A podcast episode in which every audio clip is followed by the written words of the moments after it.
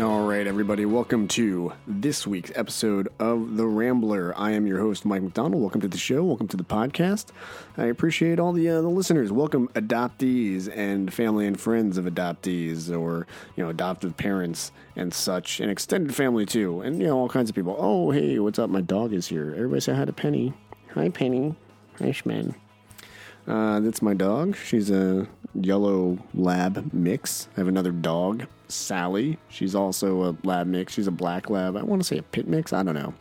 They're both from North Carolina. They're rescues. They're good dogs, but uh, Penny is very needy. She likes to be by me all the time. So you may hear her collar jingle or jangle around every now and then. You know what I mean? You dog people know what I mean. We also have a cat, Dylan. He's a very fat gray tabby He's a he's a good cat. I didn't get along with him at first. I'm to be honest. Yeah, when I first met Dylan, he was kind of off-putting and cat-like. you guys know what I mean? Cats have these personalities. Sometimes they're they're just uh, kind of mean. Cats can be mean. We're not here to talk about him, though. You know, sorry, Dylan. We're not here to talk about you. We're here because we're going to talk with Brendon Albrizio today. Today's show is with Brendon Albrizio up in uh, up there in Boston, living the high life. Uh, not the happy hour life, though, unfortunately for him, because uh, apparently Boston doesn't do that. We get into that and many other things, to include uh, one subject that I actually want to touch on uh, this week, uh, because last week we took off because it was Memorial Day. Look, I needed a break. I need a little break every now and then, just like the rest of you. I'm human, okay? I'm human. I have needs that include a vacation that I feel entitled to every now and then. So I did that. I took a little break and I hope you guys appreciate it because you know for for my avid listeners you're like oh man I wish I had a show to listen to because I'm stuck here with my family on Memorial Day and there's nothing else to do and I'm bored and I can't check Facebook every two seconds. Uh, the rest of you, however, have uh, I think you're falling behind on the episodes, so I'll give you a week to to catch up a little bit. All right. The other thing we want to talk about this week because we took that week off, we got a lot to catch up on is. Uh, uh, unfortunately, um, I published this on, on Facebook. It kind of went around. This uh, girl, Emily Olson from Fairfield, Ohio, suffered a lot of bullying out there and, and she killed herself. She committed suicide. Um, my deepest condolences go out to her family and friends out there in, in Fairfield.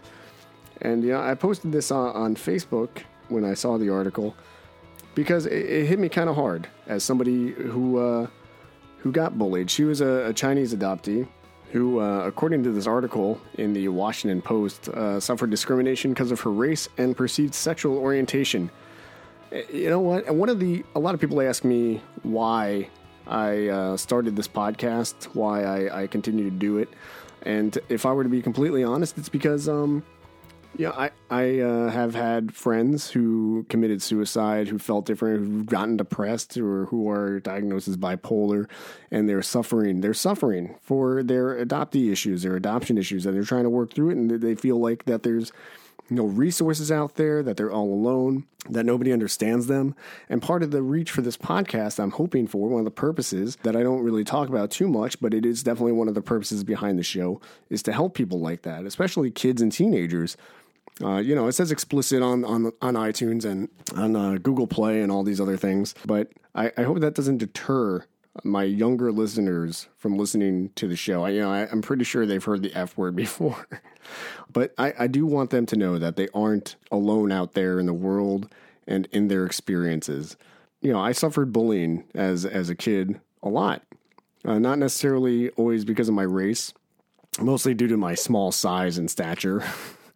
uh, my my love of musicals, uh, and a lot of other things. But you know, m- maybe it was because of my race sometimes too, and in a more uh, subconscious way. I, I, don't know. I don't know how to describe it. But listen, uh, that unfortunately, it, it's something that a lot of kids suffer. And they have to suffer because they don't, you know, their parents don't know what to do, or the school doesn't know what to do and they have all these initiatives to stop bullying and, and everything like that. But I mean, what does it amount to if there's no teeth behind it? If the bullies never get punished, or if they don't stop, or whatever.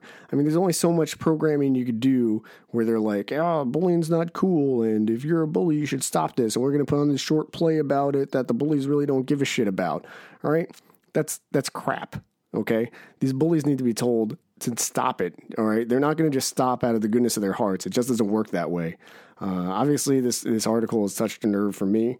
It makes me sad because I feel like you know there's been in the past, especially with race issues, Asians often get ostracized or put off as the nerds or the weaklings, or especially Asian males. They're not sexualized. In the case of the females, and most of the time they're exoticized or overly fetishized, and it's unfortunate and it's wrong.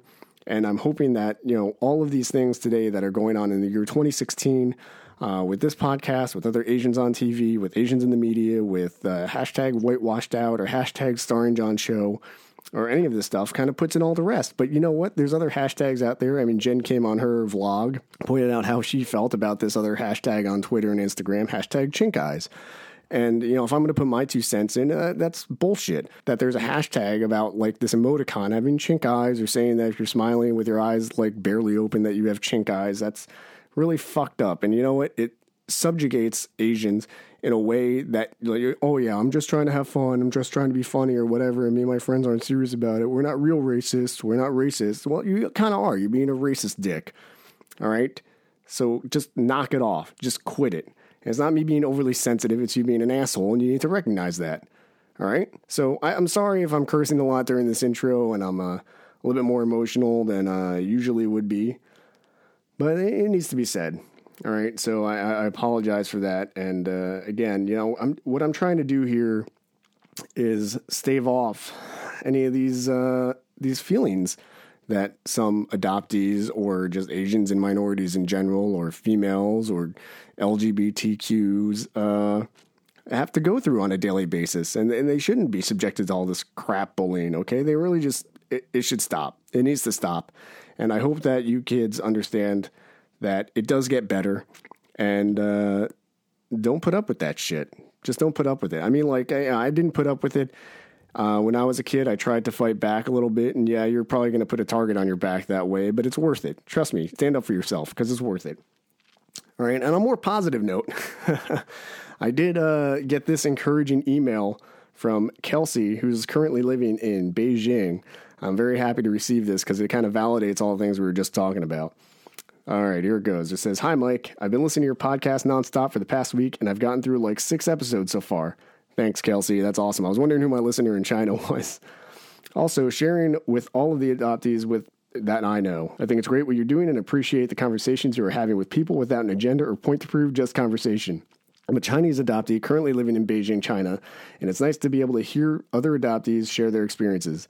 There's been a lot of stuff that makes me pause and think, wow, it's nice to know I'm not alone in that feeling or experience. I wish there were more groups or more resources in Beijing. A lot of Chinese adoptees are a bit young, but we'll get there. Anyway, if you ever find yourself in Beijing, let me know. Kelsey.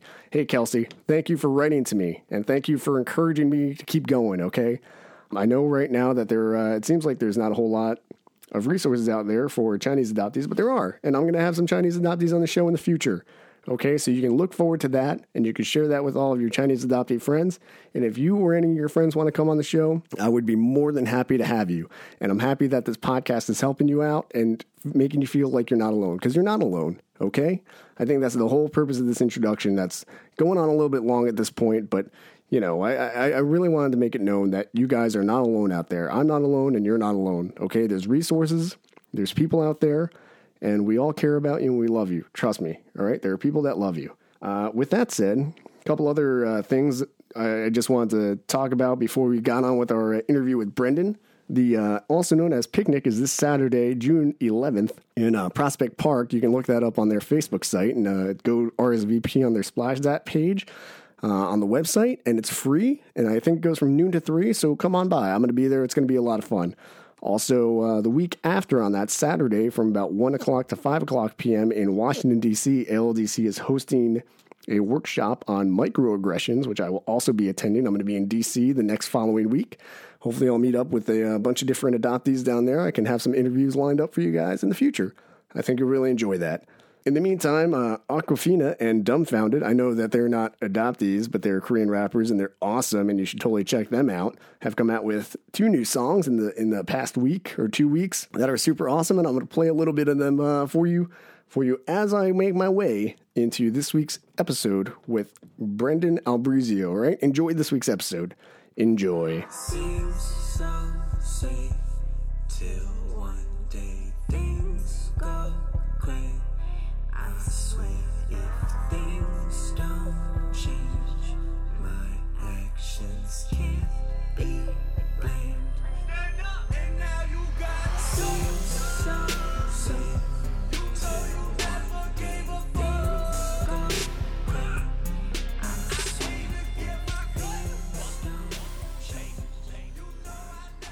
All right.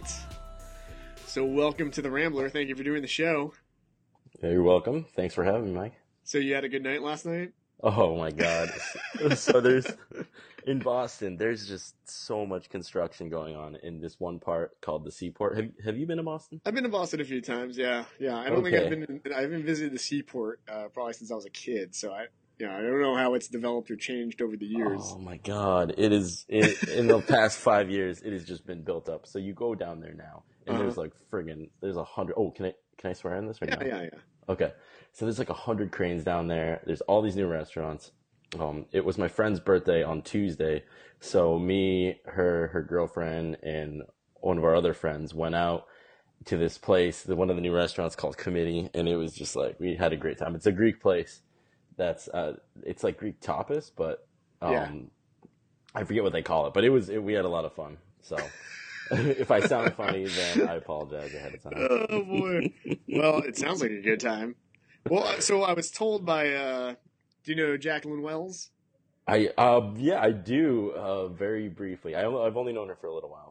So she was telling me uh, this past Uh-oh. week at the KAS gala, the Korean American Story gala. And Not not not about you. Nothing bad. Okay. Don't get worried.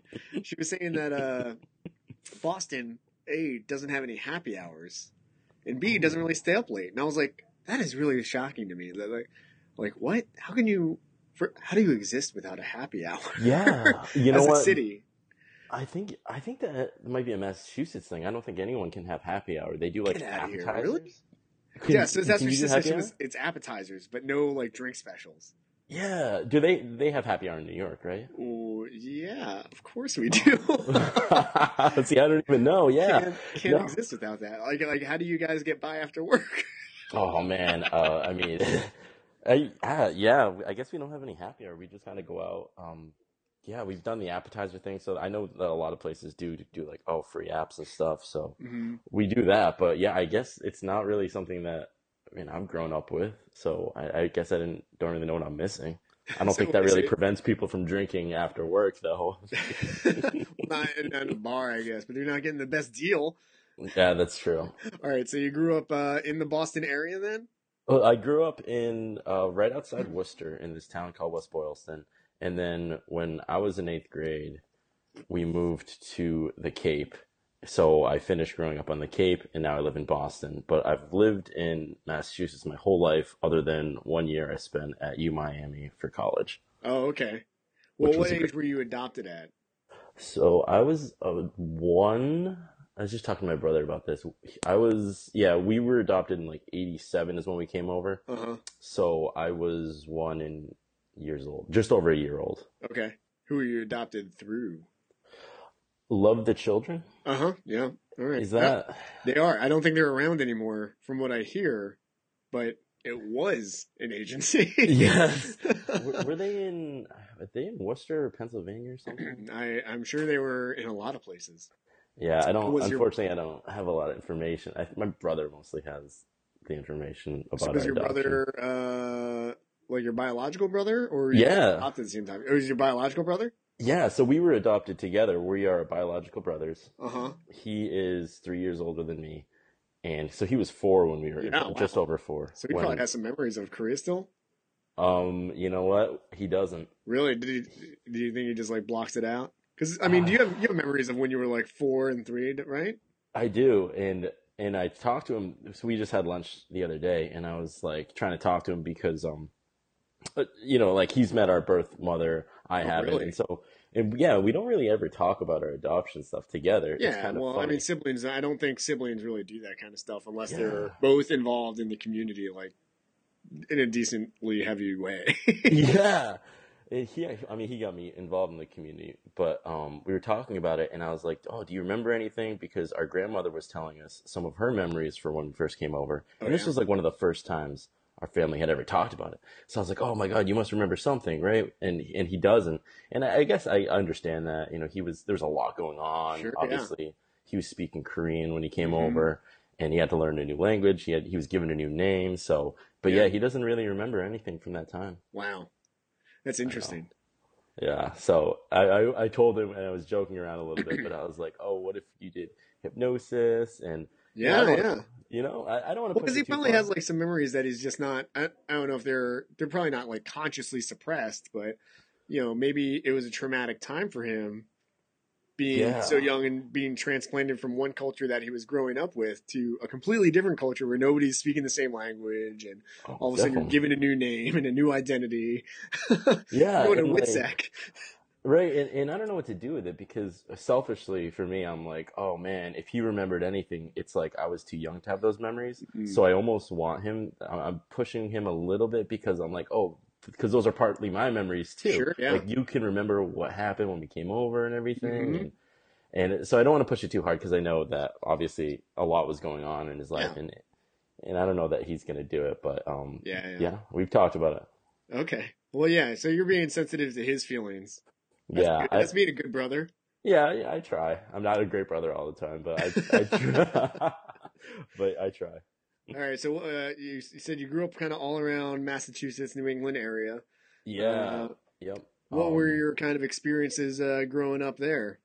Oh, so uh, it's so funny. In our old town, um, there were actually a lot of, well, not a lot, but there were other families that adopted, I think from Korea too. So there were two other families in our Mhm. small town uh, that were adopted. And we grew up in obviously a mostly white neighborhood, suburban Sure. um, yeah.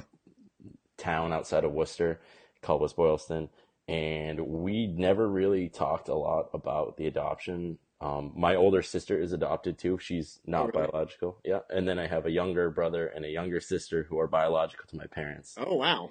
All And. So I have a big family. yeah, it's a big family. Yeah. it, was it like uh, well, how, how'd you grow up religiously?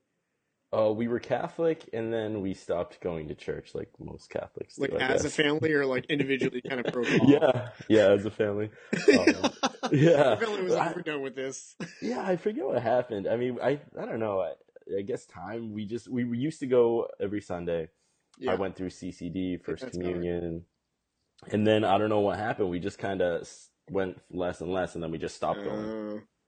Uh, was it like a they so they didn't wait for like a mile mark? They weren't like your youngest sibling like did communion. They were like, well, that's it, we're good. No, no. I think my brother was the only one who actually got confirmed. Oh, really? Yeah, and then we just stopped going. So you weren't like super Catholic. It wasn't like No, no, shoved down mean- your throat or anything. no, no, no. We were not at all Catholic. I mean, we were Catholic, but not. That wasn't a huge part of Catholic and we like were. you guys were. Did you were you creasters? What was that? Creasters, the people who go on Christmas and Easter. Oh, That was like it? You know what? I don't even remember going on Christmas or Easter ever. Oh, really? Maybe we went on Easter.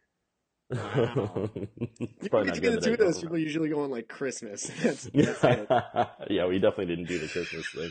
But we had a big family too, so we'd always go see my grandmother or, Like at um, family events. Yeah, Sure. from my mom's side, and there were five kids, and we were all, uh, you know, I think my we're all within two years of each other. So my youngest sister is the spread between my brother and the oldest and the youngest in my family is like eight years. Yeah. So it's like you know, wrangling a bunch of kids up at Christmas probably wasn't the easiest thing for my parents to try to do. Wow. So is she like graduating college now? What's what's her deal? Yeah, she lives in New Hampshire hmm with her husband, Oh yeah. and yeah. Yeah, pretty young to get married. I feel like these days. I know, I know. I, I couldn't believe it at her wedding because I, I know, right? It's like what? Yeah, yeah. I don't know, but they're happy. They're living in New Hampshire. Um, Nice. yeah, Uh, yeah, New Hampshire. I, I've never been there, but I heard it's pretty nice up there. it is. It is. They live way up there, so it's a little far. Like, All right, so you grew up around there, not too religious. It sounds like. No, you no. guys like so you didn't really have any conversations around adoption or anything, but did you do any adoption related things when you were kids? And um, my parents, I think they tried to do like play dates and stuff with obviously the three of us with different families that had Mhm. also adopted. And I think they were doing that for a while. I don't have any memories of this. They have like So- a group that they hung out with of other adoptive parents. Yeah, I think the agency would try to pair up different parents together and be like, Uh-huh. oh, you know, have the kids hang out. And so I think my parents did that for a little while, but we never did any culture camps. We never, Uh-huh. you know, we I, it's kind of like we knew we were adopted, but no one ever talked about it. Sure. Um, we never really, yeah, we didn't do any of that stuff. I, I remember when I spoke on this panel on Cape Cod, I didn't even know there was a culture camp like down the street from where we were living. Was And there? I- yeah, Did your parents uh, know, or did they just like not really seek that kind of stuff out, or do you know? Well, well, I mean, this was on Cape Cod, so we were kind of, I think, probably too old for a culture camp Mm. by the time I knew it was there. But I, you know, I don't really know. Um, it just wasn't. I think the guidance the agency gave them was kind of like, love the kids as Just your own. them and Yeah. they're kids now. Yeah, and so we were just kind of like regular kids in our town. Yeah, yeah. So you didn't have the like. What was the makeup of like your middle school and high school experience? Did you have any new kids that you had to like like because the where I grew up, it was like five elementary schools at the time, and then Oh, you wow. all kind of filtered into one middle school and then one high school. But like that first couple of years in middle school was like tough because you're like trying to.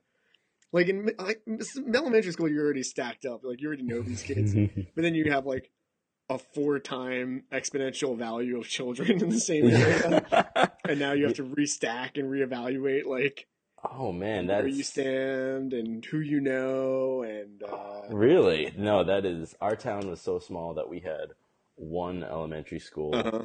that everyone went to, and then one middle slash high school. oh that- okay oh, Yeah, I mean, you could so go to like slash high school schools. Yeah, I mean that's how small our town was.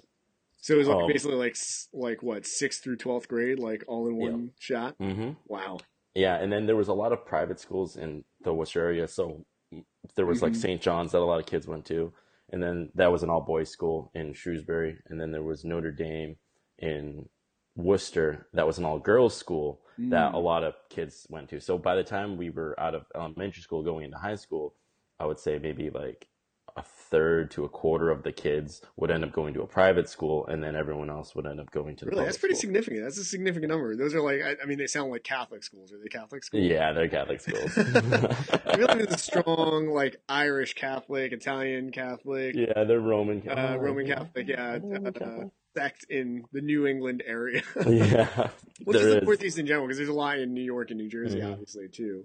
Mhm. Uh, so that makes a lot of sense. But I, I mean, a third to a quarter sound that's a pretty significant part of the population. That ends up- Yeah, yeah. I mean, it was so that's that kept the school down, but also it was a small town, and um, I think that from the kids that I hang out with, I Mhm. hung out with like five of the guys I knew. At least five of the guys ended up going to St. John's, and yeah. yeah, so it was crazy. But that's where my brother went. That's where I would have gone before we moved to the Cape. Oh yeah. Yeah, my sister went to Notre Dame. All her friends went to Notre Dame. There's like a whole carpool thing in our town. It was like small town America. Sure. Yeah. So like, but generally, your school experience was you knew everybody else. Oh yeah, from the time you basically from kindergarten through if you you know basically all the way through middle school, you are with all the same people. So it was Yeah. like you know I'm always Brendon. There was no real like critical thought or any kind of discussion around the adoption. Everyone just knew that we were adopted. Everyone Right. Yeah. knew that we never were came up as an issue. Yeah, yeah. So you didn't have to like deal with any like new people coming in and like trying to bully you about that or raising know- it as an issue. Um, I don't really. I don't think I ever got bullied. You In the bully. Uh, you know, I made fun of some kids. Yeah. oh man. I was in some groups that we, we make fun of kids. I do. I know. I think about that now. I'm like, man, I was such an asshole. Do you play like sports or anything? What was the No, and that's the fun, the weird thing. Like, I wasn't uh, athletic at all. I don't know why. I, I What you make fun of them about? Who were you making fun of? Uh, what? are- Who were you making fun of? We were just making fun of kids for being like weird or different or dressing weird. Or, It's like it- it- when you're a kid, though. It's like uh, it's funny. I remember seeing a cartoon a while ago. It's like, yeah, when you're a kid, all you're trying to do is fit in and be the same as everybody else. And then when you're an adult, it's the exact opposite. You're trying to like bust out and do something different. It's so hard. unique. I know it's, it comes full circle, and kids are just. I don't know if they're the same. I feel like some of the kids that I talk to, they they seem nicer to me they seem to be more understanding than maybe we were when we grew up. Maybe I don't know. I don't know. It's just like, or maybe it's just a different level of sensitivity. So you can't make fun of kids about That's this. true. You can make fun of them. I mean, like, Yeah, you know, did you see uh, Twenty One Jump Street? I did. It's just like, no, check it out. This is like how you be cool. And it's like, oh yeah, No, yo no. backpack in one arm, Yeah, and they just totally knock. what's that car get? Like ten miles a gallon? More like eight. I don't understand these kids. What is I know. happening? And that's like when I look back on it, I'm like, man, that's it's so. It felt so different. Oh, Yeah, But growing up was like- really changed. yeah. Everyone's. I feel like everyone's just a little bit more sensitive, but they're also more informed. Yeah, and it's just it's crazy. Like I think about the adopted kids now a lot too. I'm like the way we grew up, that like the way we were doing it is just I don't think that that's how they do it anymore. well, in what ways? Well, I feel like maybe it's not so much culture camp, but I think that the parents are more well informed. They probably talk to the kids about race a little bit more. Mm. We never. I, I remember being on a school bus when we were growing up with my friends, and we were making fun of Asian kids for their eyes Yeah, and like this was like an okay thing and i'm all, that was the only asian kid in the group but we were making fun of these asian kids yeah, for their yeah. eyes and it was like i'm like holy crap i think about that today so adopted parents today probably have a lot more like the agencies are probably better supporting them i would imagine they, they probably discuss race a little bit more i hope just because of how much more knowledge we have Maybe I don't it. know. I don't know. I haven't spoken to any of the agency or adoption like parent groups in a very long time. I should probably uh, do some more of that to see gauge where they're at uh, with these kinds of issues because I honestly don't know if uh, whether they've improved, say stagnant, or if it's gone downhill.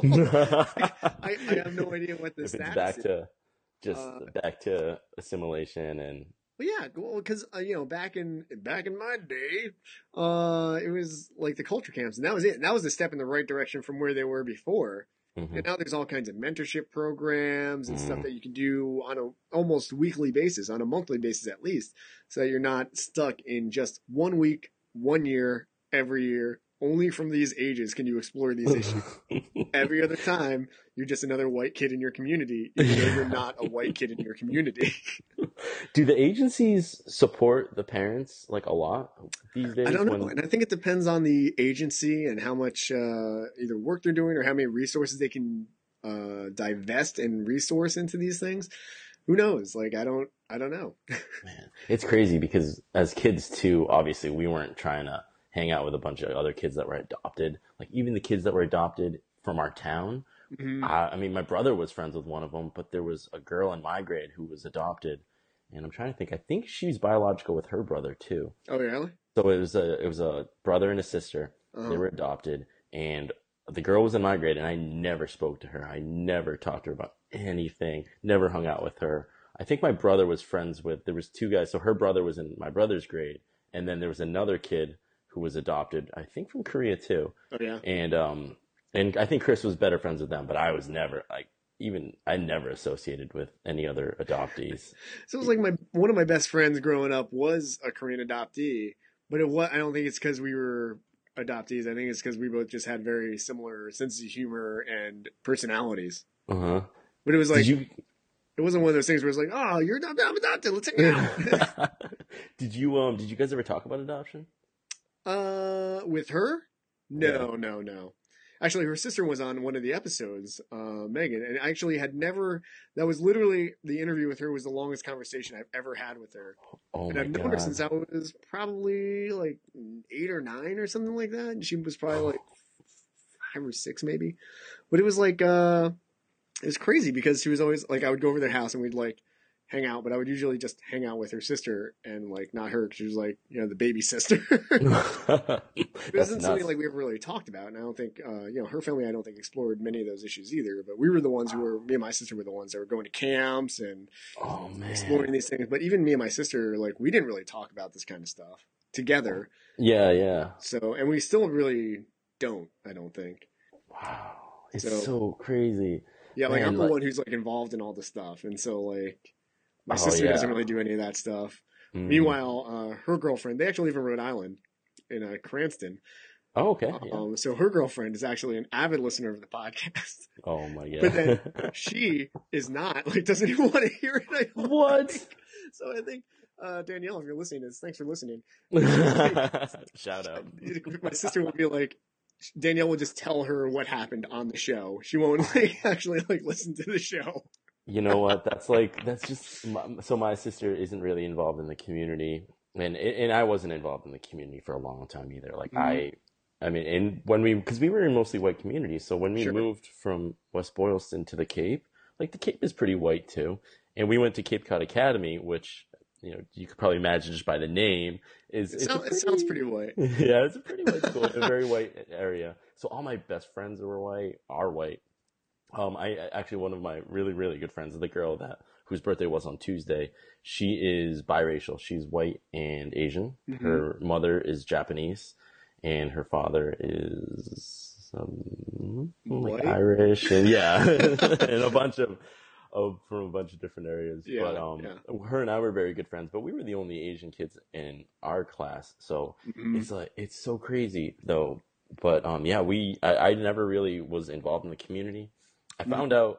I guess I was also probably an asshole in middle school and high school too. like in what ways? Like, Well, making fun of kids. yeah, eyes? making fun of kids, being a shithead. Uh, there was this girl who um, I knew uh, after high school, um, Mhm. and she told she was adopted from went to our school, Cape Cod Academy. She was adopted. I did not know she was adopted, and she told me that she tried to talk to me once. You know, being like, "Oh, hey, you know, I'm adopted too." I think she was trying to talk to me about it. Is this And like recent? Like, she she opened up to you about this? Yeah, this was maybe four years ago. Oh, okay. So four years. So I- past this is way past high school then. Yeah, way past high school. We're out. And so I, I, I ran into her at this place, and then, you know, we had hung out a couple times afterwards. And, uh, and she goes, Yeah, I tried to talk to you once at school about it, but you were just kind of like, eh, fuck you. I was like, Do, do you think you actually said that to her? No, I probably Or you did the just whole basically like, like the oh, yeah, attitude of cool. just like- yeah, just the attitude, like, oh, whatever, cool. You know, get out of here. Is that how you were? You were like, probably. I I'm was seeing probably. Eminem now. Get out of my face. I probably was doing something stupid. It was just like, oh, okay, you know, and then just walked away, probably being so rude to her. Oh, but I and I never knew she was adopted, and so when we were Uh-huh. you know, hanging out afterwards, she'd be like, oh yeah. I was like, I never knew that. She goes, yeah, well, I tried to talk to you about it once. You didn't really care. It's like, oh, what, sorry. what brought the hangout on? Were you hanging out with her like at a high school reunion or something? No, so I, I, I, I, um, she worked at a clothing store. She worked at the Gap, hmm and I ran into her one summer, and I was with my friend at the Gap. Ran into her. I was with my buddy, and I was like, "Oh, hey!" I was like, "Oh, I remember her from high school. She was very attractive." So I was talking to her. Blew your right? chance by being too cool I got her number, so I get her number right at the Gap. at the Gap, Uh-huh. and then um, and then I, I never do anything with it. So uh, I don't know. This was like five months later, maybe, or maybe even a year later. Never do anything with it. Um, run into her at Banana Republic, and I'm talking, and I'm like, "Oh, hey, what's going on?" And I get her number again, even though I had it. I was like, "Oh, I," because I don't want to be creepy, like, "Oh, I've had your number for a year, never called you." And then we started, we dated for a little bit, Uh-huh. and she was just like, "Yeah." So when we were dating, she was like, "Yeah, you were like a real asshole." It's like, oh my god. I'm like, I hope things have changed, right? Why I'm, she I'm keep like, not giving you her number? I know. I well, I like to think it's because I'm very smooth. It's because you're hot. Is that? Is I that think the reality is she she was like, you. She was like, you know that you asked for my number in front of my boss, right? I was like, oh, I didn't. I didn't put know. that I- together. Yeah, I was like, oh, that woman was your boss. She's like, yeah, her name tag was like manager or whatever. Nice. Uh, so, So you are a smooth operator. I guess. I, I think she might have felt more compelled. Her boss would have been like, "Why is this customer asking for your number, and why are you being so mean to him?" so we dated for a little bit, and that was um, that was probably the first adopted girl that I dated, and also one of the people that told me that I was an asshole in middle school. Like, how, have you dated school. other people that you knew in like high school and middle school since then? um, no. So then, No. who else would tell you that? Like, Yeah, I guess. Like, unless you're friends with them and they're like later. But they're- I'm, really good friends. My best friends now are people that I met at, at Cape Cod Academy. So, but yeah, yeah. I guess I really, I guess she'd be the only person. So unless I dated anyone else, which I haven't, which I What haven't. was there? Uh, like, did the adoption thing come up a lot when you were dating her? Was that like a no? theme, or did it just come up that once? Where she was Um, like, oh, I tried to talk to you about this once. Yeah, you know what? That was actually so. What we, actually we were dating maybe more than four years ago because I was in college at the time, Uh-huh. and they just started to like understand this Asian identity. Obviously, I'm always Asian, but then I was taking Asian American Studies classes, so we were dating when I was maybe Interesting. yeah, I was I must have been a sophomore or junior, Uh huh. and um and so that's when we dated my sophomore or junior year. I forget now, but I was just kind of understanding the whole identity thing, and so I wasn't really very open about it. Maybe that was that was sort of my first time just understanding Asian American identity, understanding how Mm. Adoptees fit into a transracial adoption and how it's so unique and, and the experiences are so different. Yeah. And so I wasn't really a very critical thinker. I'm probably still not a critical thinker, but I wasn't especially you were starting on the path, though. Well, I mean, you must have Yeah. been, had a- been a little bit curious in order to take an Asian studies class, right? I was. I was. So, all right. So wait, let's go. Let's go back a little bit. So, where, where did you end up going to school after the academy? So Cape Cod Academy, I went for a year to U Miami, which Party was school? a which was a great year. Was that the I- impetus? Yeah. Uh, well, you know what? I was like, at College that is on the beach. Yeah, at that time I was like, oh man, I gotta get out of Cape Cod. I just want to go as far away as possible. So I applied to schools in Florida and California, and I got into like a bunch of different schools. So I was like, oh. Uh-huh. but my one of my best friends is like, oh yeah, I'm going to U Miami. He got into U Miami too, so we went together. Uh-huh. Yeah, we were roommates, which was a terrible idea. To be like, why? Oh, because uh, I, first of all, I was with other people. yeah, I was also an asshole in college, as it turned out, or at least for that one year. And then I Uh-huh. learned, I learned better. You're But like, what are you majoring in, babes? it was, I was just such a poor roommate. Uh, I would be up at like 2 a.m. We had, FIFA came out at the time. FIFA was Like huge in our partying and playing video games. Oh yeah, and just being so loud, and so I was just Meanwhile, a terrible. he's like, I have a final tomorrow, man. Yeah, and I'm like, hey man, like we're trying to move up in the league. this is really important stuff here in college, right? Yeah, I'm like, dude, I'm like in third place right now in the standings. I, I have to win this game to move up. Like, I don't care about your final. so I was just a terrible roommate.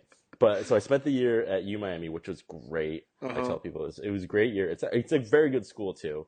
But man, it's What so were you? expensive. Were you studying? You, what, did you declare major? psychology. You- Psychology. Psychology. hmm You know why I picked psych initially? Why? was uh, there wasn't a heavy math requirement, so I tended. To, yeah, I. I Were you, are I'm you not good at math? No, I'm like pretty good at math. Like Okay. I, I got a five on the AP Calc exam, Wow! Holy Yeah. crap! Yeah, that's. Uh, but I was just kind of like, so I you got know. a five on the AP Calc exam, but you're like, well, I don't want to do anything math heavy. yeah, you know, I was just like, I was like, you know what? Fuck math. I'm so sick of it. Um, I'm gonna pick a. I was originally a BS in psych, but then I found out that there was a heavy math requirement, so I switched to a BA, and I was like, psych is like whatever, seems pretty easy. I'm like, yeah, I'm a Mm, yeah, shithead human mind. college. Yeah, I'm like, there. whatever. I'm already tested out in math. Like this is perfect. Boom, psych. Nice. So that that's how I landed on psychology. So there was like, was there even a tangential interest in psychology, or were you just no, like, not at all. no, I just just thought it was easier than math? seemed easy. I was a kid that was going from that need to get out of Cape Cod, went to U Miami, Sure. and I was like, oh man, you know, I just want to have fun.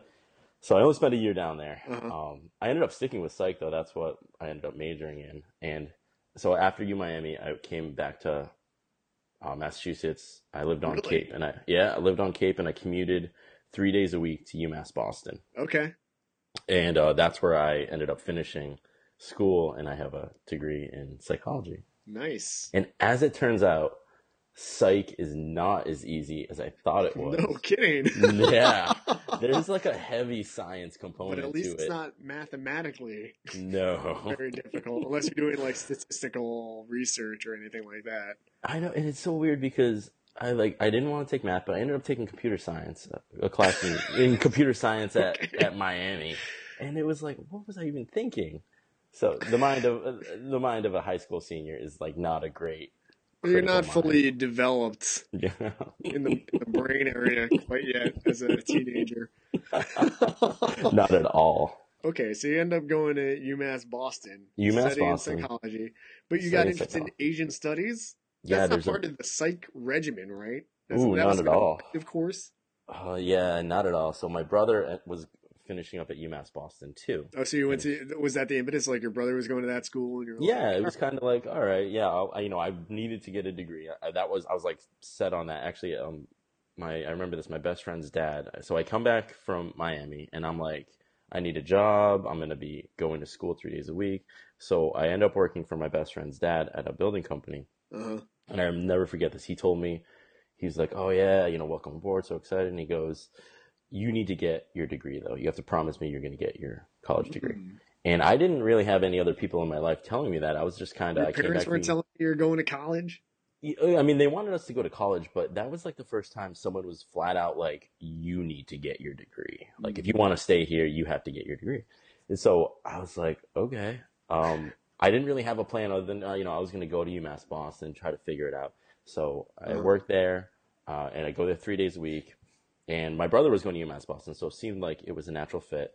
And he was involved. There's like an, a big Asian American Studies program there, Mm. and so he was involved with a lot of people in that program. And uh, and I would hang out in the there's like an Asian American Studies office, so I would hang out there. You know, I would see him, and then I got interested in some of the classes, understanding identity, and and obviously this stuff relates to me. So I took one class, and I was like, oh, this is pretty interesting. Maybe I should take other Mm. classes in it. So he he's kind of been he pulled you in. You know he for i would say for probably a lot of my life in terms of Oh, yeah? the a- adoption community in terms of understanding asian american and Mm-hmm. racial identity he's definitely been the one that's like pulling Roping me you. into it yeah Kicking and screaming. Would you say you're king of or was he just like a natural leadership thing? Like, I'm going to take care of you as my big brother. You should learn about these issues. I think a, a little bit of both. I, it was a little bit of kicking and screaming. I mean, I really didn't have any interest in not just Asian American identity, but identities of adoptees at all. Mm-hmm. And He was telling me for a while, him and Nate were like, "Oh man, you should come to some BKA stuff." Right? Yeah. They had met each other at a Korean language class. So I'm in college, like we're at the same college, and he's doing this, you know, the Boston Korean adoptees thing. And I was like, you know what? I'm not Like, really I'm in third place in FIFA right now. Yeah, like I got important shit, man. no, but I would tell him. I told him that I'm not really interested in that kumbaya bullshit. Like I'm not trying to hold hands around a campfire, talk with other people. Well, that's what these groups are about. yeah, that's so. I have this whole thing in my mind that I just built up, and I was like, people are just holding hands, crying, playing guitars, and talking. Do you and think I'm that's a really fairly popular view? Uh, I think Like people that are aware of these groups but don't want to do that because they think it's going to be like a drum circle or something, something like Uh, that. y- You know, I don't know. It might be. I, I think that people. I don't know if they. uh, It might be. You know, I don't really know. It's Well, certainly. so what was I your experience when you when you go there? Was your paradigm shattered? You're like, oh, this isn't just a Uh, bunch of kumbaya bullshit. This is like people actually Yeah, just hanging out and being friends and I know. I soju shots. oh man. Well, you know what? I kind of fell into the community. So I'm, I'm still in college. Yeah. No. No. Actually, surprisingly not. So I- so I'm still in college and living on Cape. And my brother calls me up, and so he's been trying to get me to do BKA stuff, and I'm like, no, no, no, no, no. yeah, you're So resisting. call, resisting like no other. So he calls me up and he goes, "Hey, uh, we have a panel at Camp Linden, and one of our people dropped out. uh-huh. Do you want to be the fourth person?" What's the panel And- on? Just adoption stuff. Yeah, it was at a culture camp at YMCA, mostly Chinese adoptees, but it was parents, and they were gonna just, you know, fire questions at us. Sure. We were gonna talk about our experiences. Uh-huh. So this was the first time I'd ever done anything adoption related, right? Like I'm just taking Asian American Studies classes, understanding identity and stuff like that. So Out I'm of the like, frying pan. yeah, I'm like, you know what, man, you're waking like I got to wake up at 10 a.m. You know, it's a Saturday. I'm like, you know, fine, I, I'll do it. Yeah, I'll do it. Uh-huh. So I go to this panel, and after that, I get, yeah, it wasn't even a party, but I, I sort of got involved in the community after said panel. Well, do you remember anything from the panel? Any specific questions jump out at you? Um, Experiences from that time? well, I remember it was, if I ever do a panel again, uh, I, I know what not to do. So we go into this room. Yeah. Those are important experiences too. What not to do. You can give advice for people who are about to do a first time panel. I who know, are I know, man. Oh, so they bring us in this room, and it's like a regular panel setup, right? Like just like the NISAC one that you that you were Okay, speaking yeah. on. Yep. It's they have the table there, they have the four chairs, and they were just like, um, okay, so this is how it's set up. And we were like, somebody was like, oh, well, why don't we all just sit in a circle? And that became a total clusterfuck. It was like awkward. It was weird. We moved the table over. So we remove all the barriers and everyone Uh-huh. starts moving all the chairs in a circle. So it's us and the parents. And it was just kind of so awkward in the beginning because everyone was just trying to feel out the room. Everyone's seeing each other. We don't have the protection of the table. So it's like, You like that obstacle there. There's a separation. yeah. Right. In your mind, you're, you're just kind of like, okay, we're behind the table. So you have a little bit of We have some shield. semblance of authority up here. Exactly. You listen to me. Yeah. And so as soon as we moved the table, we were all like, oh, this is very interesting. We're open. It's a little bit more vulnerable, right? It- yeah, and, it, and we were just kind of like, oh, and I, and I don't remember specific questions, but I remember the parents were like, they really seemed to want to know what to do. Like they cared a lot about their kids, and you could tell Yeah. that they were just so worried about Mhm. doing something. And I remember one of the people on the panel, well, it definitely wasn't me. one of the very insightful people on the panel said, um, "There's."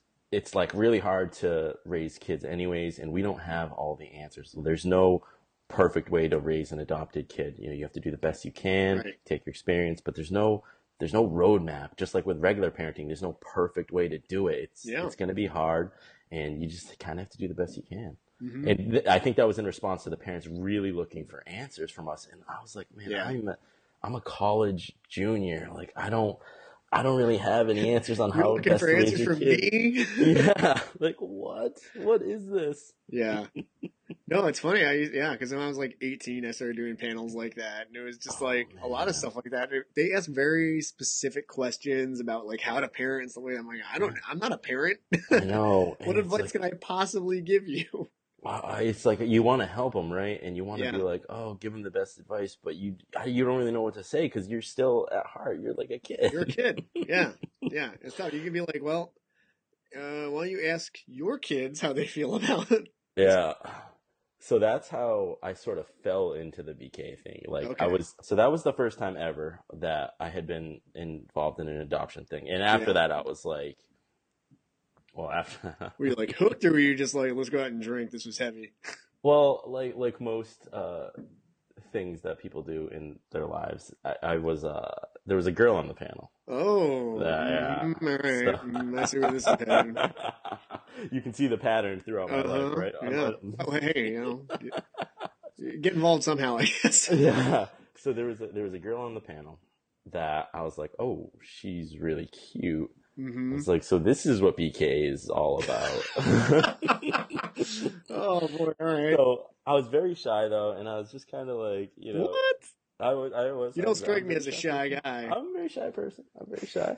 So I was like, okay, so I kind of want to know what her deal is, hmm and um, and so you know maybe I'll do something. They were going out afterwards. It was Nate's birthday that weekend, Okay. so they were going back to Boston, and I Mhm. was like, you know what, I'm all set. You guys go have fun.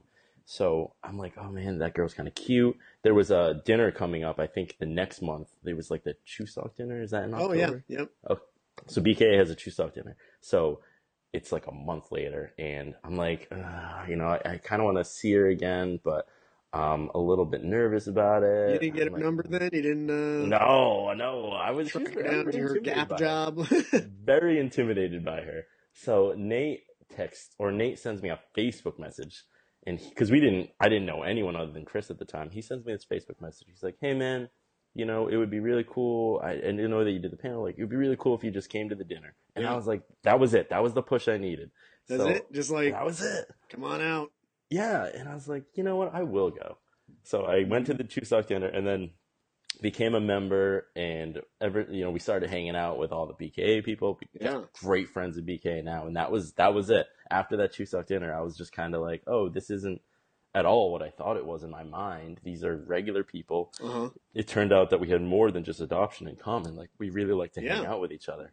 Well, that's what I find with a lot of these groups that like, you know, I mean, some of my best friends are the people I went to like Holt Camp with when I was a kid, right? Yeah. But it's like not because we went to Holt Camp, even though we have that shared experience. It's more like just because they're awesome people and I love to hang out with them and they're good friends. Yeah, it's so funny. When we first joined, like when I first got involved in BK, I felt like, oh my god, all these people, we have all these experiences together. This is so great. And then I found that as that progressed. Like as I was involved more and more, and just time, I started to realize that yeah, these so a lot of these people are very nice, and I wouldn't necessarily consider them close friends, but they're friends. But what I found was that I, the people that I really connected with were people that I would be friends with regardless of the yeah. adoption. Yeah. And it was so funny because in the beginning I was just like totally, oh man, everyone's like, oh, so We're just going great. to talk about adoption all the time. but yeah, so I met a lot of great people. But that was um, it was very eye opening to me to go to Mhm. the Chuseok dinner and be like, oh wow, this is not. There are no, there's no campfire. There's no guitar. There's no hand the holding. campfire is pretty cool if you ever do. Wait, so did, you, did you ever see that girl again? Uh, we yeah yeah. So Did you end up getting her number or what? you know what? We ended up um we ended up dating. Oh yeah. Not not after that. So I had liked her. She was like one of the big reasons that I went to the dinner. The other one being Sure, that yeah. Nate pushed me in, and um, I liked her for a very long time. And then we ended up dating, like maybe a year or two after that. We Mm. dated for eighteen, for like al- almost two years, eighteen months. We dated. Yeah. All so right. it took me that long to, to, to get up yeah, to get up enough courage to uh, see if she wanted to go out. Yeah. Hey, well, she must have been pretty intimidating then. Was was that the case? Very intimidating. She's a very intimidating girl. What was intimidating about her? she just had this way about her that she's very confident Mhm. and i'm still this college kid and i'm just like ooh Was she like out of college already? Like uh a yeah formed she- adult? yeah she was like she was actually she's only like four or five months older than me Oh so yeah. there wasn't a huge age gap but she seemed like she was so much more mature she was She had it very together. pretty yeah she's very pretty she walked very confidently and i was just like whoa Who- what and you were like, so you you want to go to my place and play FIFA? yeah, I was I'm in so- third in the league.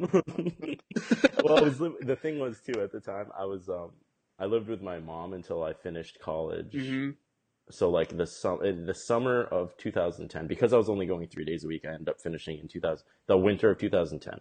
So I didn't move up to Boston with my brother until that summer. And so the other thing is like you know, you don't want to really ask a girl out and be like, "Oh yeah, do you want to come back to my mom's house and hang?" kind of, yeah, it could be a buzzkill. yeah, so there were a lot of things working against me. The not the least of which was that I was very intimidated by her. You could always go hang out at her place, unless she Yeah. lived with her parents. no, she did not. She she lived in Boston at the time, and I was on Cape. But I moved to Boston, and then like I think a year after that, we dated. so did you move to Boston after college? I did, yeah. The the summer after, so I graduated in like well, te- I finished technically the the winter of 2009, I mm-hmm. think, or 2009, 2010, and then that summer, uh, Nate was moving in with QJ, and so I was gonna move up to Boston, and uh, I moved in with Chris. So that was yeah, the summer of 2010 was when I moved up there.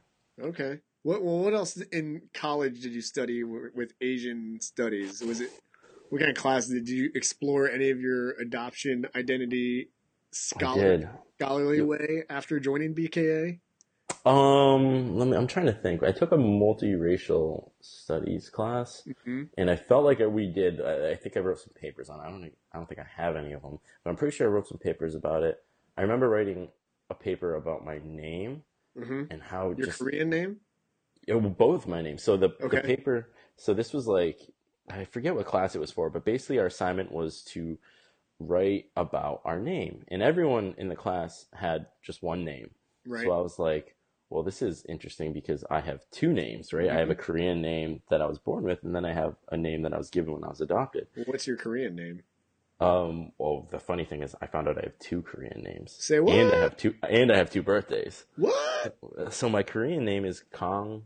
I'm probably gonna mess this up. It's Lee Kong-eun is the name on my passport. That's like my Korean name. Uh-huh. Apparently, when we went over there and we met with some of our uncles, or- and I think our my, my brother met, ended up meeting our birth mother, Uh-huh. and uh, he found out that that was the name that was given by I guess our father's side of the family, but my mother wanted to call me Lee Kong Min. So Mm. I have these two names. So she refers to me as Kong Min, and everyone else refers to me as Kong Eun. Interesting. Yeah. So wait, Very. time though, you didn't know that, right? So you I had no idea. I just thought it was Kangen. Lee Kung hmm for that essay. For that essay, it was I, that was what I thought my only Korean name was. So I Mhm. wrote about. Um, I wrote like how it was. How basically I had two names and I had two lives. That I had this one person who was just a baby, who basically died when you know Brendon Albrizio was born, and so Mhm. unlike most people, I was tracing like the lineage of the Lee name and where it comes from, and I don't know, I probably Wikipedia'd it or something. But I was, but so I described that name, and then I was like, but then this other person was born at one, and so then I described my my uh, the name that I was given when I was adopted, hmm and I, you know, I went back the because it was about the history of your last name and your family and everything. So they described the history of the Albrizio name and where that comes from, and it was just a very unique paper. I remember the teacher. I ended up talking to the professor after. She was like, "That was like a really unique paper and everything." Yeah. So I, I ha- remember writing about it, thinking critically about it in terms of those senses, but I don't think I did. There wasn't like an adoption class per se. hmm It was more There like, very um, rarely is. yeah, you know, I don't think there are a lot of us. No, not a whole lot of adoption studies uh, Adoption. classes. That'd be interesting though. Like if you did like either like a like a psychology class or a social work class or a sociology class or an anthropology class just based on adoption. That, There'd be interest for that though. I don't know if there'd be. I imagine there might be some interest, especially in like if there was a school of social work, because it's not a subject I think Mm-hmm. Oh, that's right. often brought up, but should be for Oh, social sure. workers who specialize in those kind of things. That's true. But I'm not Did- sure. I don't. I, from what I understand, there's not a whole lot of classes on that, even in schools of social work. Really, Yeah, Yeah. you think there is? Because I mean, that's a huge component of. it's a big component of the work. adoption cycle agency kind of thing. I don't know.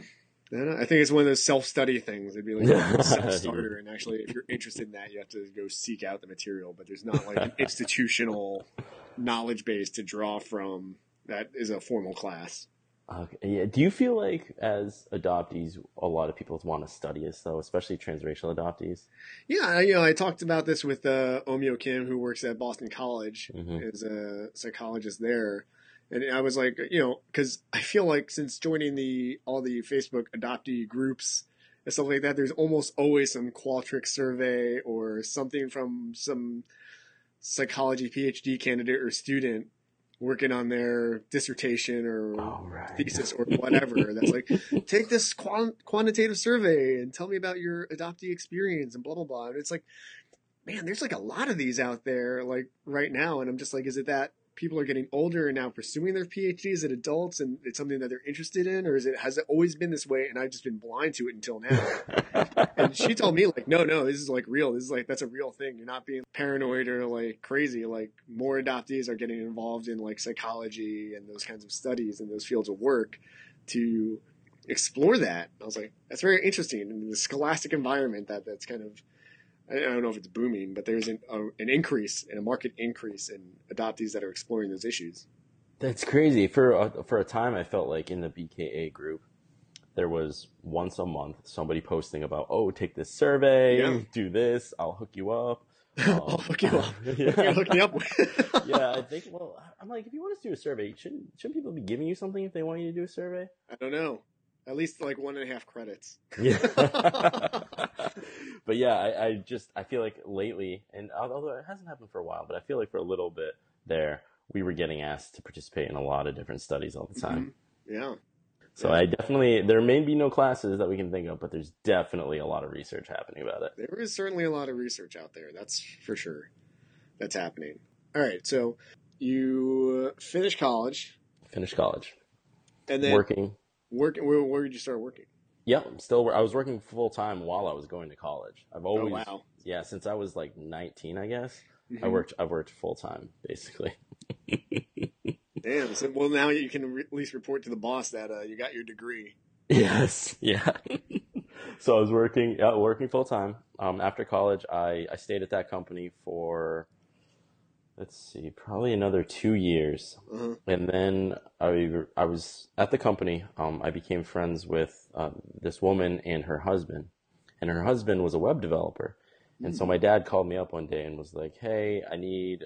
You know, we're trying to do this new thing at our agency. Uh, it was like website stuff, and this was this was like way before I finished college, and I was like, you know what? Um, I I know someone actually. I know a web developer. Why don't you give him a call? So this guy that um, the husband of this woman I worked with and my dad ended up he ended up working with my dad at the agency. And um and so I'm still working for my friend's dad at this general contracting company. And the three of us are started talking and we're like hey the, this app thing it's it's really it's really starting to take off. Like Apple has an iPhone. Everyone is talking about mobile apps. So we form a company that um, me and our the web developer we run so we're the, the active managers in, the company. And I'm managing like basically the day to day, the business side of the company, and he's managing the technical side of it. So right after, like a, a couple years after I graduate college, um, we start this company, and the whole company was going to be about mobile apps. We were like, man, everyone's asking for them. We can build our own. We're going to build our own app, but then we're also going to sell custom mobile applications hmm. to people. So So you you like just an app developer for other people. Exactly. Exactly. We had this whole idea. We were like, oh man, it's going to be huge. And we obviously apps are huge now. Yeah, yeah. So we were a little early. So that's our big idea. And I bring my friend from high school who I roomed with at U Miami. We, we didn't talk for a little while after we roomed. I'll be the honest. guy who you screwed over on his final. yeah. but but we had reconnected afterwards, and I was like, Uh-huh. you know what? I'm so sorry. I, I'm grown up now. I have a job. I'm like, I'm starting a company. yeah.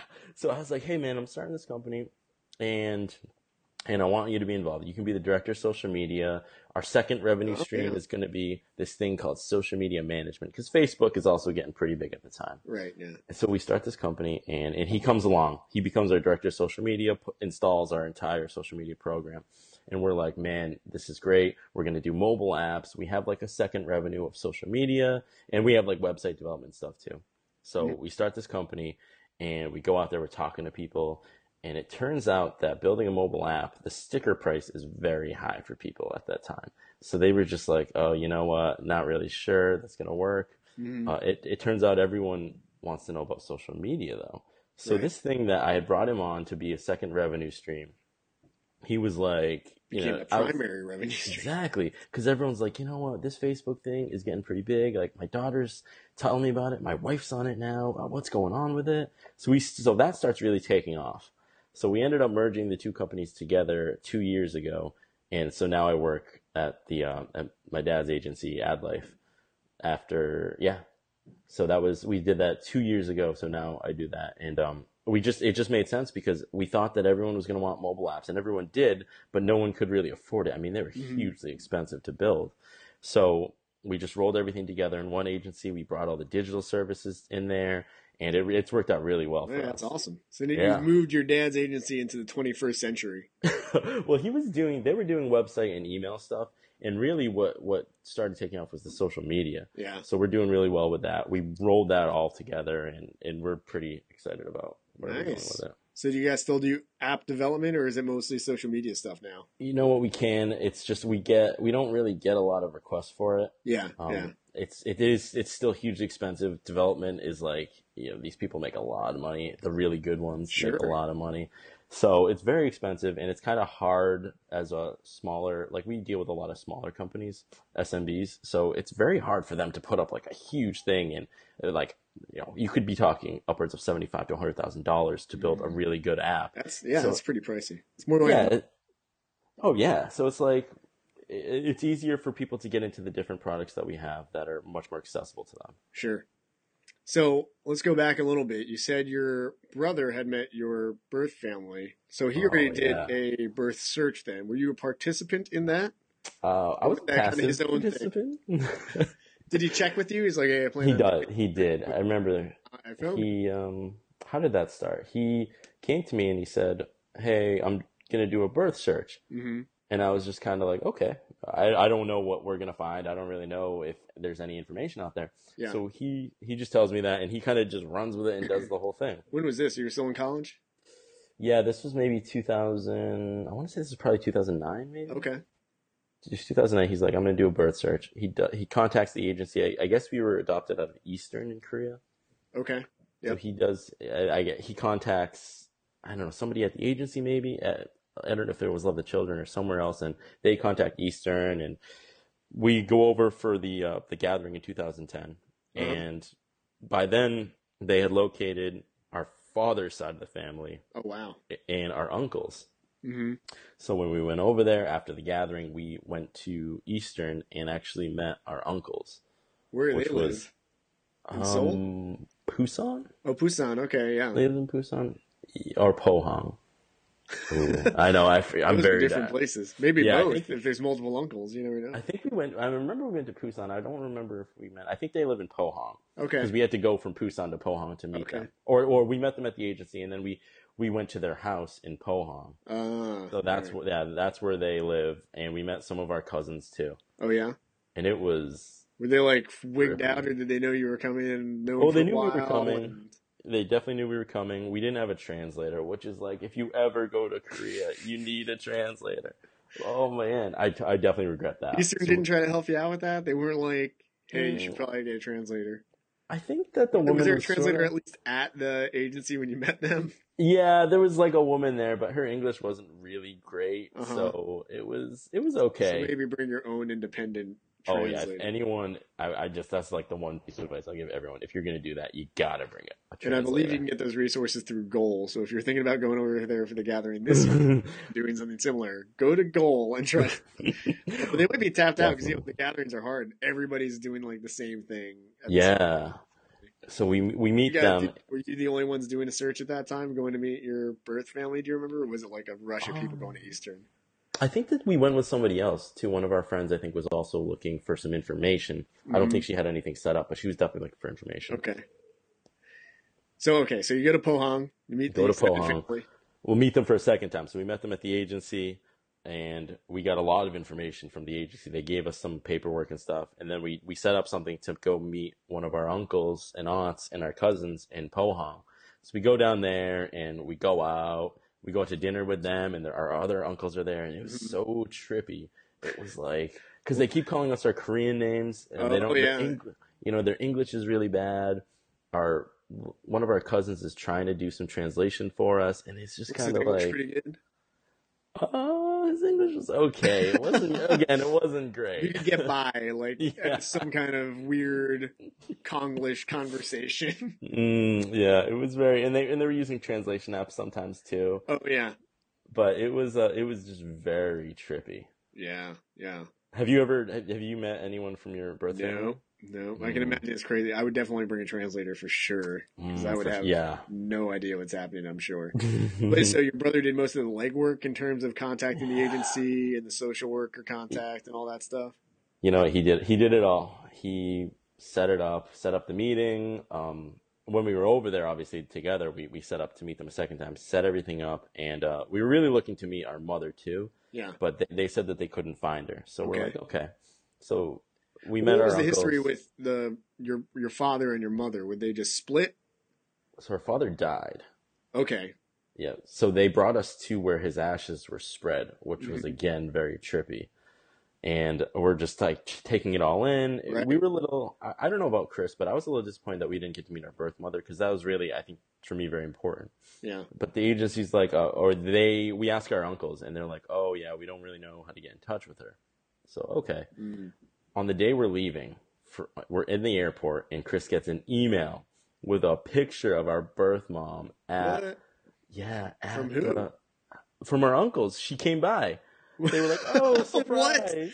Yeah, I was like, We don't know how to get in touch with her. Oh, she's here. Oh yeah. Oh man, we got in touch with her, and she came by two days after you guys Oh left. man. I was like, "No way!" So obviously they they found her. They contacted her. Um, Chris ended up going back two years ago or three years ago now. Mhm. Two or three years ago, he ended up going back and actually meeting our birth mother, And where does she live? uh, somewhere in Seoul, I think. Okay. So that's pretty easy to get to. Then once you're in the city, you're like, hmm it's, it's fairly, it's easier to get there than Pohang. Yeah, definitely. So he met her, and I have not met her yet, but we are going back to Korea this summer, Okay. and I will meet her for the first time. Well, that's exciting. Are you excited?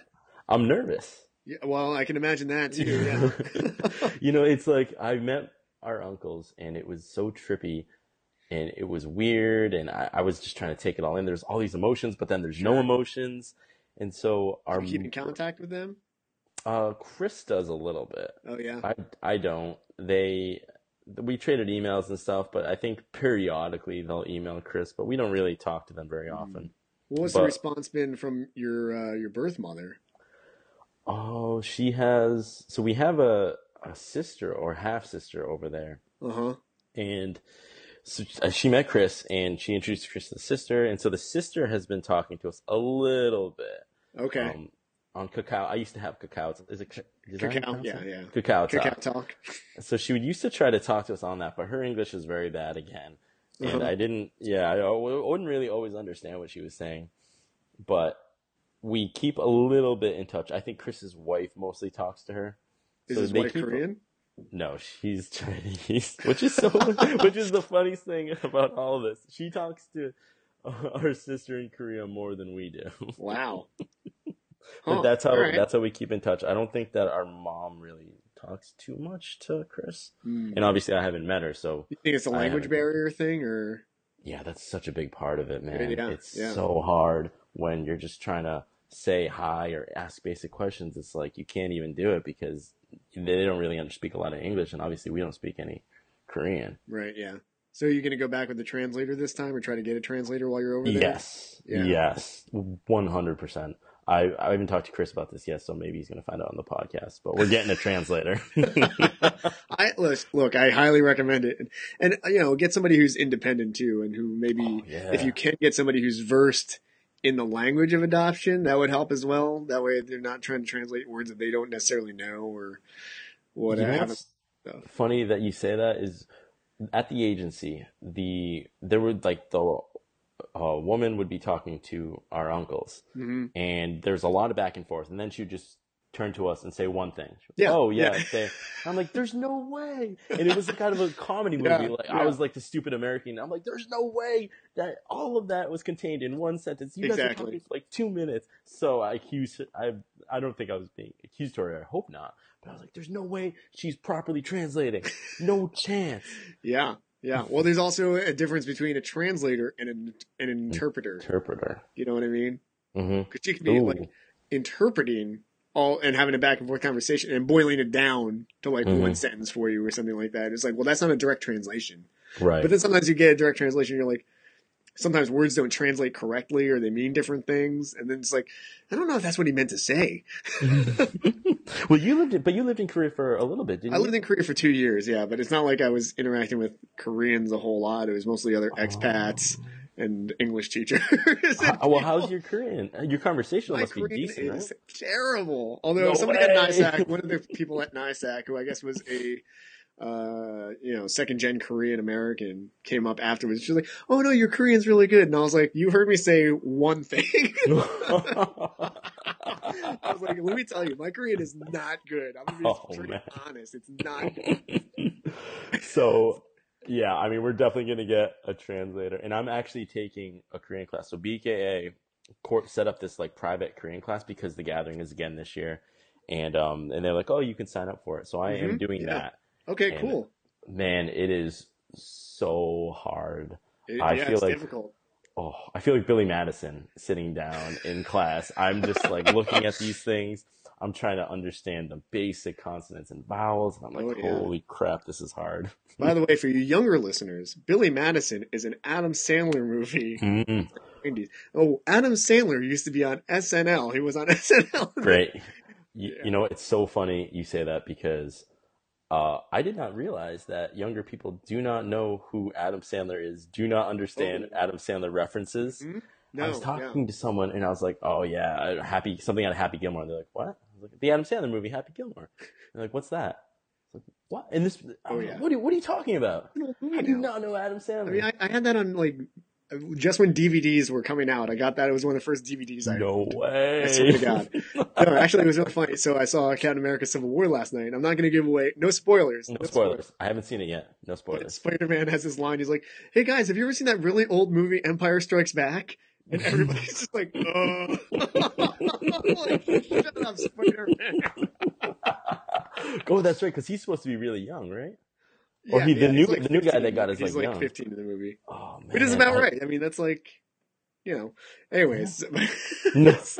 but that's like how I feel sometimes with these kids. I literally so after that NISAC panel, I'm talking with all this. um, We ate lunch with like some of the uh, students and stuff like that, and they're like trying to explain Snapchat, and they're like, "Oh yeah, you're like really old."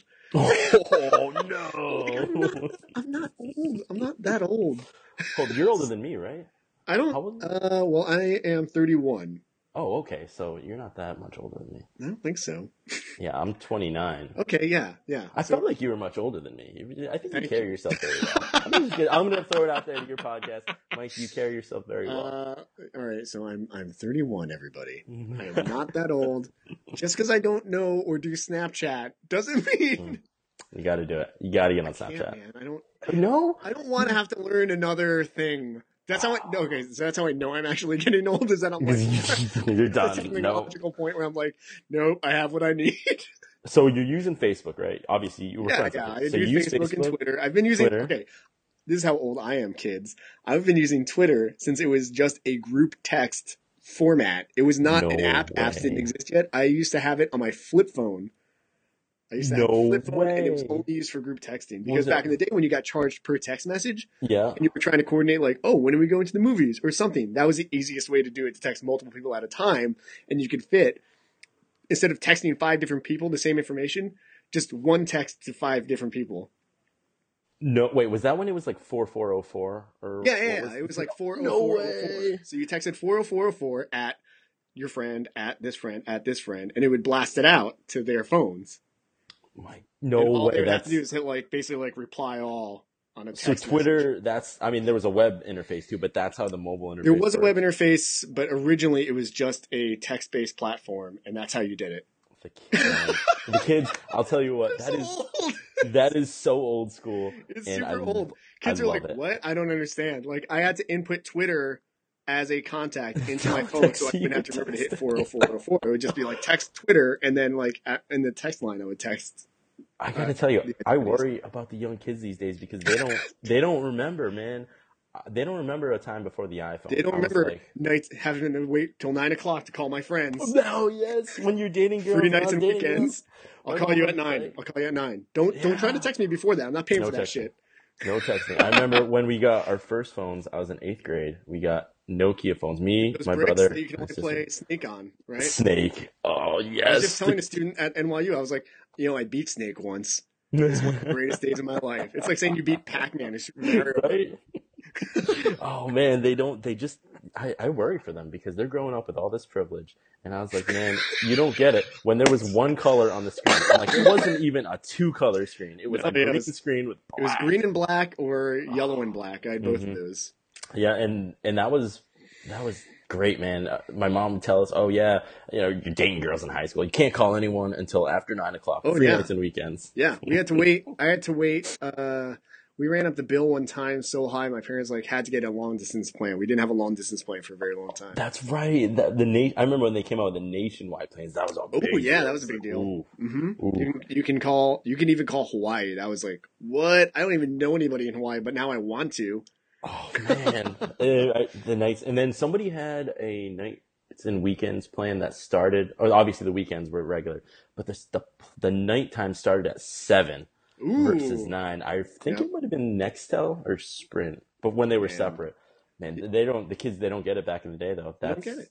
They, Well, even now, I'm like, so good. this how this is how they take advantage of these people who who, who refuse to adapt to new technologies. I, I drive through like Palisades Park in Fort Lee, which is a heavy Korean population, and they'll have billboards for like these different mobile companies, like third party mobile companies, not like Verizon or Sprint or AT and T, like like one of the like Like uh, Boost Cricket or, or whatever. Cricket, yeah. yeah, whatever.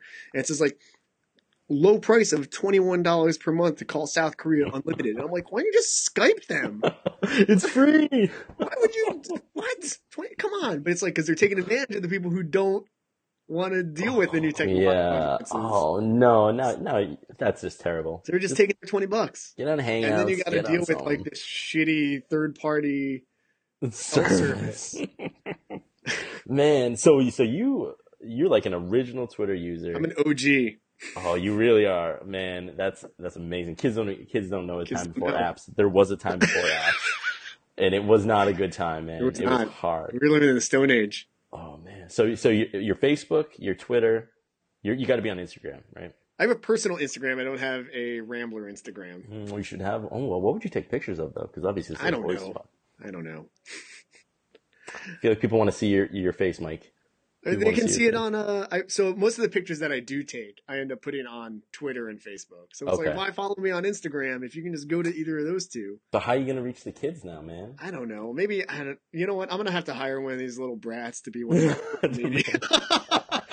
I'm just. I'll, I will just leave you with this. Snapchat. I was a big like. Mm, I don't like it. Because I'm And just like, is Snapchat just I'm for big like on it. sending nudies to each other? Like, and then No, that's what everyone thinks, man. I'm. I'm That's so big on out it. as. I feel like. Uh, Is it expanded it's beyond of- It's definitely expanded. I would say all my friends have Snapchat. I just, God, I'm just telling you. So there's this whole component, the stories component, where you can take a picture and you put. It's basically like a Twitter feed, like it's a tweet. Mhm. Yeah. But whoever you're friends with can just go see your story, and that that was total. That changed everything about Snapchat. Now it's it's so ubiquitous, man. oh God, You got because people want people. You, listen, I talked to Nate about this too. You got a great radio voice. We love you. Have like a phenomenal radio voice. I appreciate Your that. your intros are great. When I listened, I was like, man, this guy's got a great radio voice. so now you got to pair the voice with the Snapchat story, and you Oh, have it all, man. I think it's mostly the mic. I've been told like I sound different in real life, which I think is true too. But I also hate listening to myself. But I Mm, have to do that for the show, so now I just Yeah. now it's pretty ubiquitous. It's like, oh yeah, that's me, even if I hate it. So you think people- you sound different? Uh, I've heard from other people that I sound different on the show than in real life, but I'm not sure. You know, as as a first person sitting here, like I don't know how true that is or not. Like it's not for me to judge. It's too subjective. I mean, I feel like you sound pretty close to the same as when you were at the workshop I would or think at the so. panel. How do I know? It's like you know, Haters. It's the young kids. They're all haters, man. of haters. haters gonna hate, and ain't gonna ain't. So, uh, anyways, I would just leave you with you got you got to get on. You got to look at All into right. it. I think I think it's going to be I'll very think, I'll important, think about it. especially for expanding the audience to kids. They all they All right. love it, man. Well, speaking of social media, where can people find you in the online sphere if they can find you, or if you want to be found? What's your I- Snapchat handle? Do they have Oh. handles? I don't even know how it works. Yeah, you you have a username. It works a lot like Twitter. So because our agency does so much advertising, and um, it's this sounds funny, but because I was like I like headed up the digital marketing for so long, I'm actually a very private person on social media. Oh, So my yeah. Twitter, my Twitter's private. My Instagram is private. My Facebook obviously is it's pretty private too. so but, don't look I mean, Brendon can- anywhere. if I know you, you can friend me on Facebook. I'd say Facebook is the main place that Uh-huh. uh, I do most of my interactions on. So if you want to find me on Facebook, it's the just look me entryway in. Mhm, That's the gateway. Okay. So you look for Brendon on Facebook, and if he likes you, he'll let you into the rest. yeah, of the um. I have high standards for that. For being my friend. That's fair. That's fair. That's decent. I think that.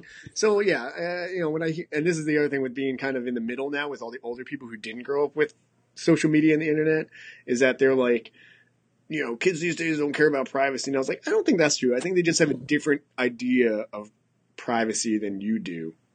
You're you're 100 percent right because it, things like Snapchat are so big now, Yeah. and a, a lot of kids do have locked down Instagram profiles. Mhm. So th- their sense of privacy, I think, is just Like they here's what I be want to share with the world, and here's for me and my buddies. it's so much more compartmentalized Yeah, than yeah. th- their their concept of an understanding of networks is so much greater than than ours were at that age Mhm. that they understand what to send out where and who they want to see it and who the audience is going to be it's amazing Right. I agree.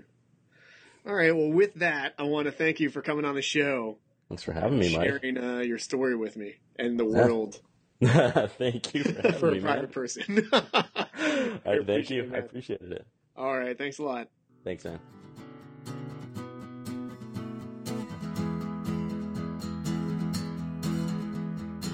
All right, and that was my episode with Brendon Albrizio. That was my uh, conversation. How was that? Was that pretty good?